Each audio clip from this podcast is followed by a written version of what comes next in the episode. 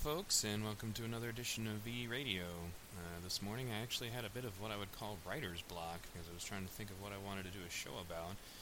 Uh, there were a few topics that actually had motivated me to consider getting back on the air, and I finally settled on one. Um, first, I want to say uh, my time with Occupy Flint actually was some of my favorite time as an activist.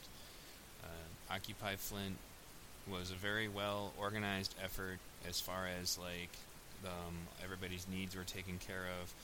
Uh, they had solar power.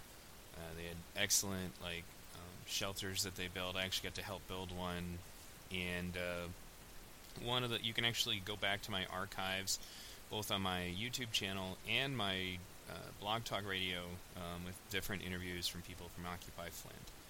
And I think another one of the most refreshing parts about Occupy Flint was that it was uh, basically a colorblind and gender neutral camp, as in there was no discussion about race and there was no discussion about gender because everybody was just understood to be equal.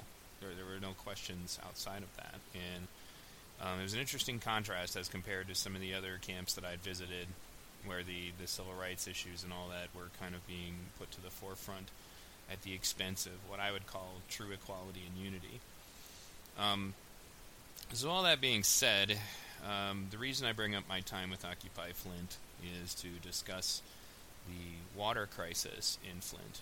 And I guess to some people, you know, as far as like not really necessarily understanding the global implications of why this is an important issue, is that the situation in Flint is a textbook example of why privatizing critical systems, like things that are necessary for survival, is just not in our best interest as a species. It's not.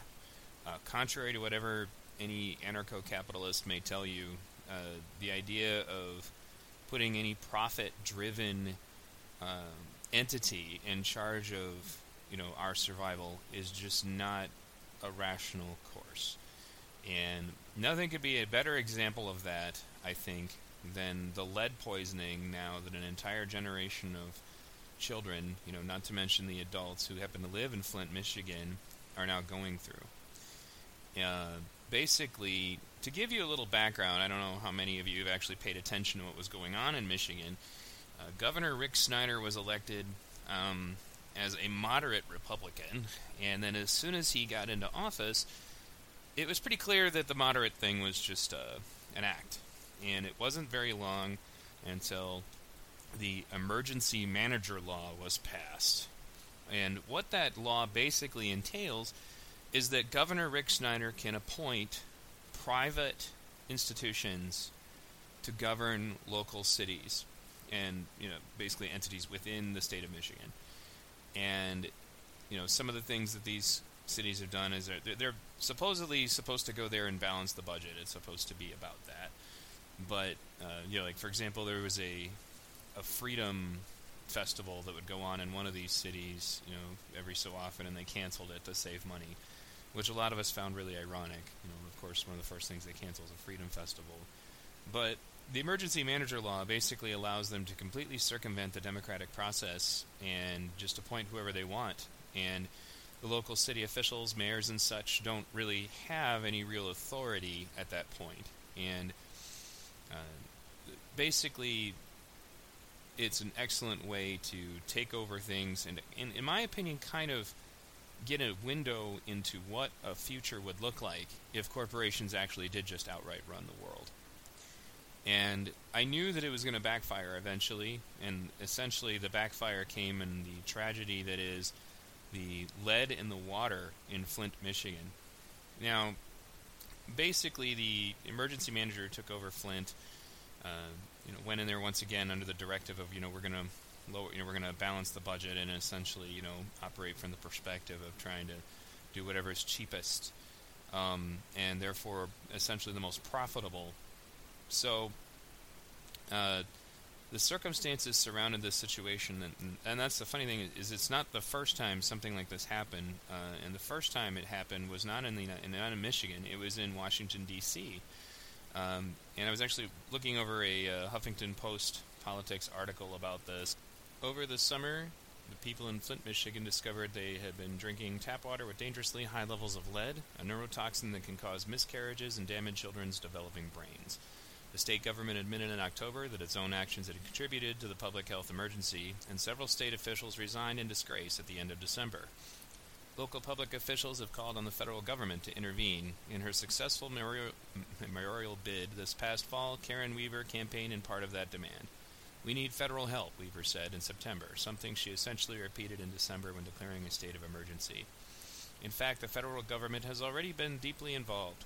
It took efforts of private citizens to expose the threat to public health, as it had in Washington, D.C., when, when that city had suffered a major water lead crisis a decade ago. This experience has really shattered my trust in government, said Dr. Mona Hanna-Attisha, a Flint pediatrician whose research showed a spike in lead poisoning among children after the city switched its water supply in 2014. It's not that I was naive to start with, but you'd expect that utilities, states, federal agencies would take their jobs seriously and try to protect people rather than deliberately mislead, lie, and make up excuses not to protect public health. People outside the government who were veterans of the D.C. water contamination and cover up helped blow the whistle in Flint. Hanna-Attisha became involved thanks partly to an August barbecue with two lifelong friends, one of whom had happened to have worked for the Environmental Protection Agency in Washington when the city's taps spewed lead from 2001 through 2004. They talked about then the then smoldering controversy over the decision to pull the city's water from the Flint River instead of buying it from Detroit's system. Brown stuff was coming out of people's faucets. It tasted bad and caused rashes. The city had been changed had changed the water supply at the behest of emergency managers installed by Governor Rick Snyder in what was supposed to be a cost saving move. Flint officials toasted the change, even though everyone should have known, thanks to an earlier analysis, that the river water could be dangerously corrosive to city pipes. Residents could tell something had gone wrong with the tap water. It was brown. But officials poo pooed concerns about high lead levels, just as they had in Washington. Elin Betanzo, the former EPA official, knew a way to the truth. You have access to all the health records for the children of Flint, Betanzo uh, recalled telling Hanna-Attisha that night. I said, You've got to do this. You've got to look at your blood lead levels. As the director of the pediatric residency program at Hurley Medical Center in Flint, Hanna-Attisha could sidestep the government to get her hands on blood level data, uh, blood lead level data for children in Flint. It was the same kind of data that had been crucial in Washington. In 2001, a change in treatment chemicals caused unsafe amounts of lead to leach from Washington's pipes, um, aging pipes, into the water supply. The D.C. Water and Sewer Authority and the EPA knew of high lead levels by 2002, but it wasn't until a bombshell Washington Post story that the public learned the full scope of the problem in January 2004. Then, two months after the Post story, the Centers for Disease Control and Prevention published a calming report that said nobody had been hurt among the 200 residents in homes that had been excessive, um, had excessively high water lead levels, more than 300 parts per billion, nobody's blood lead exceeded the government's quote unquote level of concern, the CDC said. Local officials seized on the report, declaring Washington's toxic tap water event a non crisis after all. The CDC study seemed to alter the government's very understanding of the dangers of lead in water the local task force created to respond to the crisis said in its final report that there is scant scientific evidence to suggest a direct connection between lead in drinking water and lead absorption in the body, a statement that contradicted several previous peer reviewed studies. Shortly after the CDC study came out, the EPA also removed warnings from some of its websites that water with lead levels above 40 parts per billion poses an imminent and substantial endangerment to the health of children and pregnant women an EPA spokesperson later said that the agency couldn't find a scientific basis for the statement when, update, when it updated its websites. Today's the agency's uh, today the agency's top position is that no amount of lead in the water is safe. the EPA requires a local water systems to take action when the lead in the water from 10% of tested tap levels exceeds 15 parts per billion. Lead poisoning, poisoning is most commonly caused by peeling paint and lead dust in homes constructed before 1978 when the U.S. government banned lead paint for domestic applications, but experts have long known that lead in water can just be uh, as just as harmful. In children, the symptoms of lead poisoning include stunted growth, irritability, weight loss, abdominal pain, hearing loss, and cognitive dysfunction. But these symptoms might not become apparent for years, and tracing them definitely to lead is all but impossible. Most horrifyingly, kids who suffer lead poisoning can permanently lose IQ points. Marc Edwards, a civil engineering professor at Virginia Tech, had an expert on drinking water safety um, and an expert on drinking water safety, was skeptical of the CDC's claim that nobody in Washington had been hurt. He tested a theory that maybe the type of rust in city pipes didn't transmit lead as speedily. That theory didn't pan out. In 2005, Edwards, who two years later would receive a MacArthur Genius Grant, went on the offense with a series of Freedom of Information Act requests. The local and federal agencies involved in water oversight refused to provide the data on lead levels in D.C.'s children, children's blood that underlay the CDC's claims. Using the same strategy that Hanna-Attisha would later deploy in Flint, Edwards obtained the data from a local hospital. In 2009, Edwards published research finding that high level uh, lead levels in DC water from 2001 through 2004 resulted in high blood levels, lead levels in hundreds and perhaps thousands of DC children. Research that he published in 2013 commented, I'm sorry, showed a spike in late-term miscarriages that correlated with the high water lead levels a decade earlier. Edwards' FOIA request revealed damning details about the CDC's report, including several emails from officials concerned that key information had been omitted. Crucially, many of the children in the sample had been drinking bottled water instead of tap um, at the time their blood was taken. Abstaining from water with high lead levels for even a short period of time results in a drop in blood lead. We want to mention that many of the DC residents have been drinking bottled water before any of this went public. One of the reports co-authors wrote in an email shortly before the paper was published. That confounding detail was left out. Edwards' efforts paid off. The Washington Post uh, Robert McCartney reported that Edwards had succeeded in forcing the Federal Centers for Disease Control and Prevention to admit that it had misled the public about the risk of lead in, distri- in the district's drinking water. A House subcommittee in 2010 investigated the CDC's report and produced a scathing paper of its own. It called the agency's conclusions scientifically indefensible. The CDC report flew in the face of every peer reviewed scientific study on the effect of lead exposure that had ever been published, and they went forward knowing it was based on flawed information, said former Representative Brad Miller, who had chaired the subcommittee in an interview with the Huffington Post. The CDC didn't retract its report, but added some important asterisks, including a notice to readers explaining that the blood levels uh, blood lead levels did not necessarily represent what peak blood levels might have been before the problems with the DC water supply were recognized. It also explained that some blood data had been missing from the original analysis. In 2011, the journal Environmental Research published a continuation of the CDC's work that found that lead pipes carrying water directly to the people's houses were, in fact, a risk factor for high lead levels in Washington kids from 2001 through 2004. Dr. Tom Frieden, who had become director of the CDC in 2009, said the following year that the original report left room for misinterpretations and may have led some people to improperly minimize concerns about lead exposure and conclude that lead in the water had never been a problem. Miller, uh, Miller, a liberal Democrat from North Carolina who has since left Congress, found the whole experience exasperating. Quote, it undermines the credibility of government agencies. He said, I found articles in right wing publications that seemed to relish the stories as evidence that government can't be trusted. But last year, it happened again. One morning in August, Michael Weber was sitting at his desk browsing on the computer with his father in law. Everything's normal, fine, all of a sudden, I noticed a fuzzy spot. Weber, 45, told Huffington Post, and I'm like, what is that? I closed my right eye, and my vision was just gone. And I'm like, that's odd. Weber lives in a moderate to low income neighborhood on the south side of Flint with his wife and two daughters. They get by on Social Security disability benefits because of spinal injuries, hers from a car accident and his from a degenerative condition. My husband said to my dad, How unusual. I just lost vision in one eye. I can't see out of it, Carrie Weber recalled in an interview. Michael Weber said his doctors told him that his blood pressure had risen swiftly enough to cause an eye stroke. An ophthalmologist told him his full vision would never come back. An artery in my eye burst. Now we have been tracking my blood pressure, which has been steadily elevating since the switch to the Flint River. I'm sorry, to the Flint, Flint River as the city's water supply. Weber said, "They're just saying it's due to high blood pressure. However, my blood pressure normally is 140 over 80. I'm getting readings 160 over 95, 160 over 100. High blood pressure is a symptom of lead poisoning in adults." Weber said they quit drinking from their taps in June and limited bathing to twice a week. Dr. Anna Navas-Acien, main author of a 2006 review of the scientific literature on the relationship between lead and cardiovascular disease, said that available research doesn't indicate how long symptoms persist, persist after exposure stops. Blood lead levels can decline within a month, but the lead doesn't actually go away. Lead accumulates in the body and in the bones, and from there it remains as an internal source of exposure for a long time. Navas-Acien, an associate professor at Johns Hopkins Bloomberg, Bloomberg School of Public Health in Baltimore, said in an interview. Carrie Weber is, certain, is certain the water poisoned her husband. He's not middle aged, he's certainly not elderly, she said, and we have been to 14 doctor's appointments in two weeks, and what they have found is he had an eye stroke, literally due to high blood, pre- blood pressure. They ruled out everything but lead.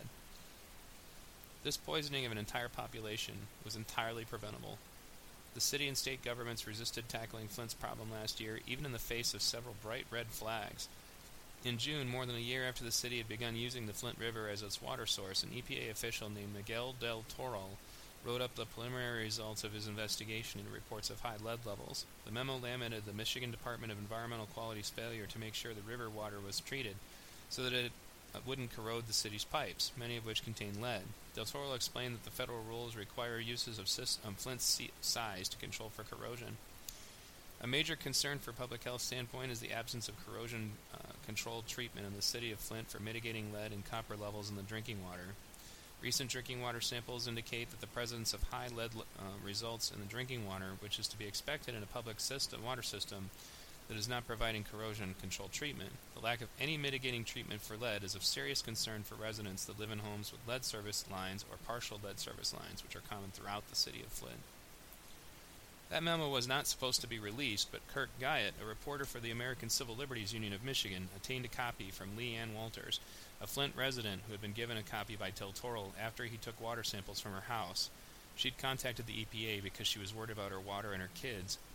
City and state officials downplayed Del report, but the EPA said it was only a draft and it wasn't supposed to be released.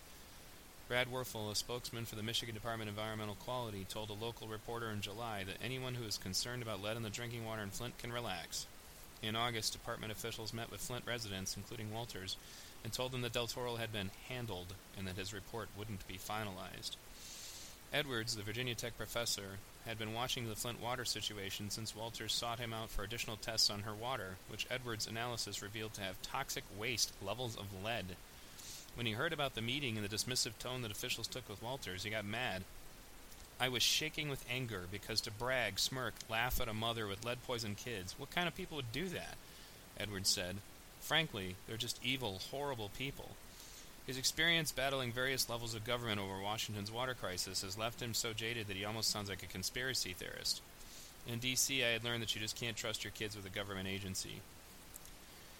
Now, I could go on to read this, but I think the the main principal point that I'm trying to get at here is that despite the fact that this is also an excellent example of how the government is not a solution, and I've never argued that it is in some way the best solution. You know, in this, uh, Zeitgeist members, Venus Project activists, etc., agree in, with anarchists. The issue is that the profit motive is what causes the problem here. And in a profit motivated situation, you are inclined, or rather, essentially encouraged, to cover up anything that makes your product look bad. And that's exactly what you see from the cigarette industry. It's what you see from, you know, just basically any of the industries really that have just actively caused harm. And, you know, rather than handle it you know, for the sake of humanity, that's not your motive. Your motive is to report profits to your shareholders.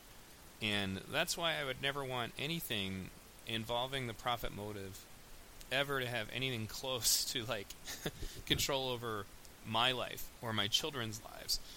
You know, it's not in their best interest to be honest. And the end result of that is the damage that's been done. You know, it, it in many cases is irreversible. And that's, you know, another thing that uh, anarchists frequently talk about is how we don't need government watchdogs and you know all that that the consumers will fix everything. But the problem is is that these this damage is not something that you can go back and fix and you can sue them, but that isn't going to give you your IQ back. it's not going to give your children their IQ back. It, it's not going to in any way actually fix anything. You know, you and then you're you're hoping at that point, okay, well maybe you know, now that we've sued them, then they'll stop doing that bad thing, you know. But it doesn't mean that somebody else isn't going to do it later, which is pretty much exactly what they ran into, you know, because this isn't the first time this has happened. So Snyder's plan, essentially, to create emergency managers that were somehow supposed to make everything better, you know, once again comes back to the fact that they were given a directive to lower the budget at all costs. And at all costs also translates now into an entire city's population um, suffering from the following, according to Mayo Clinic uh, information. Lead poisoning symptoms in children include developmental delay, learning difficulties, irritability, loss of appetite, weight loss, sluggishness and fatigue, abdominal pain, vomiting, constipation, and hearing loss. And this doesn't come back. It, you're done. That like this is a thing that they will deal with now forever. And I think even worse than all this is watching Governor Snyder do his best to try to snake his way out of the situation. Um, and actually, I'm going to play a clip here in a moment of him being confronted by reporters and his response to that. Uh, Governor, your administration has been called everything over the last several months, uh, from dithering to an obscene failure with your handling of this crisis. Uh, you just use the words you want to be open and honest, but yet everything that's coming out of this has to be pulled out through FOIA and, and other processes. And one of the most interesting emails came out just recently. It was from July, where your chief of staff said people are scared, worried about the health impacts, and basically getting blown off by us. What did you know, and when did you know it? Well, again, we're going through that whole process. That was the point of appointing an independent group to go through the whole timeline of events. They're going to come out with a report, and I look forward to the report. And as I previously said, as they've come out with the items they put in the report, we've been very prompt about taking actions in response to what they're finding for. You're not answering my question. What Well, did I you answered your question. when did you know it today? So again, we're going to do this in a comprehensive fashion, not a piecemeal fashion, and I'm going to let independent people, they're doing fine work, follow through with their work. Glenn Maloney's So yeah, um, I think it's pretty safe to say that was a total non-answer on the part of Governor Rick Snyder um, in regards to this issue. And I can't really say that it surprises me too much, other than the fact that he, I guess, in some way assumes he's going to get away with it. Now, as far as what action will be taken, um, that still kind of remains to be seen. But I think at the end of the day, uh, my big point about doing this particular broadcast was to discuss the fact that you cannot put profit above people. And if you're in a situation where money is being exchanged, you know, money creates this. You know, you end up in a situation where to defend your money, you're willing to do anything. You know, and this plays out over and over again in different situations, whether it was the water that was being contaminated by the fracking, as the documentary Gasland pointed out. Um, there's another documentary that's name is escaping me, but it talks about the effects of uh, the coal mining that was being done and the damage, like literally the coal was just ending up in the water and was killing people. You know, but there's a lot of money tied up in coal. There's a lot of money got tied up in gasoline. You know, and so then you have an effort, literally, you know, to try to squelch this and to try to make anybody who brings it up look like a quack. Um, and at the end of the day, once again, it's all profit motive. If you create a circumstance where people have to fight for their survival and, and where money is essentially this just this path to the ultimate social stratification and the ultimate security for you know your own family, then you'll defend that at all costs. And and those costs include hurting other people. That's why we have to evolve past this paradigm. You know, people would ask, you know, generally as they do, you know, well, how does a resource-based economy come into this? Well, it's pretty damn obvious. In a resource-based economy, the water is everybody's problem and therefore everybody's solution. You, it's not a a commodity that can be played with. It's something that's you know required for survival. And you know when the UN recently ruled that water is a human right, you know the response from uh, I think it was the owner of Nestle was you know water's not a human right. It should all be privatized. Do you want these people cleaning your damn water? You know, do you want them telling you that you know, oh yeah, our product is safe. Do do you want to hear anybody who's ever motivated by profit, you know, and expect to really anyway believe them? You know, so I guess I've calmed down a little bit about this now, but the first time I, I watched that video, I was really infuriated, and I remember posting, I'm going to be a bit more blunt and crude than I normally am, but I'm going to go ahead and say it now too. You know, fuck this guy. This guy's evil. You know, he, he appointed some you know emergency managers that are supposed to make everything better, and their first solution was to you know downgrade the water supply quality in the name of cutting costs. You know, as far as monetary costs, but the actual costs are going to be experienced not by any of the, the lawmakers or the bureaucrats. They're going to be experienced by the children growing up in Flint, Michigan. So that's all I got for you today, folks. Um, I want to thank you for the donations that I've gotten so far. Uh, I just ran into a situation now where, once again, I'm, I'm basically just not on the schedule anymore. So I'm looking for other employment. And uh, in the meantime, I'm going to try to put out something every day. And uh, tomorrow, it is my intention to team up with Aaron Moritz and we're going to discuss the uh, various issues in the social justice crowd and some of the you know he, I can't like say for example Aaron and I are not going into this agreeing on absolutely everything 100% but I wanted to create a circumstance where we can actually have an open dialogue between people who are not going to viciously attack one another on this topic so I look forward to seeing it. Um, if you guys would like to donate to V Radio, there are multiple ways. Uh, one of my listeners, Barb, brought to my attention a method actually where you can just send money via Facebook.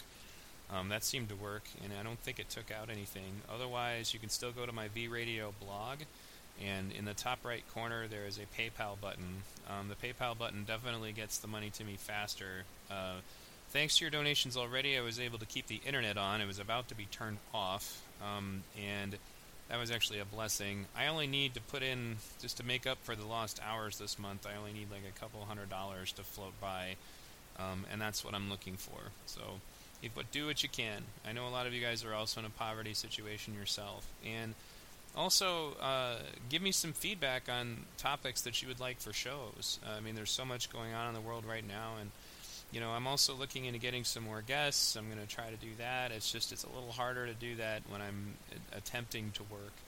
So we'll see. Uh, and thanks again for tuning in.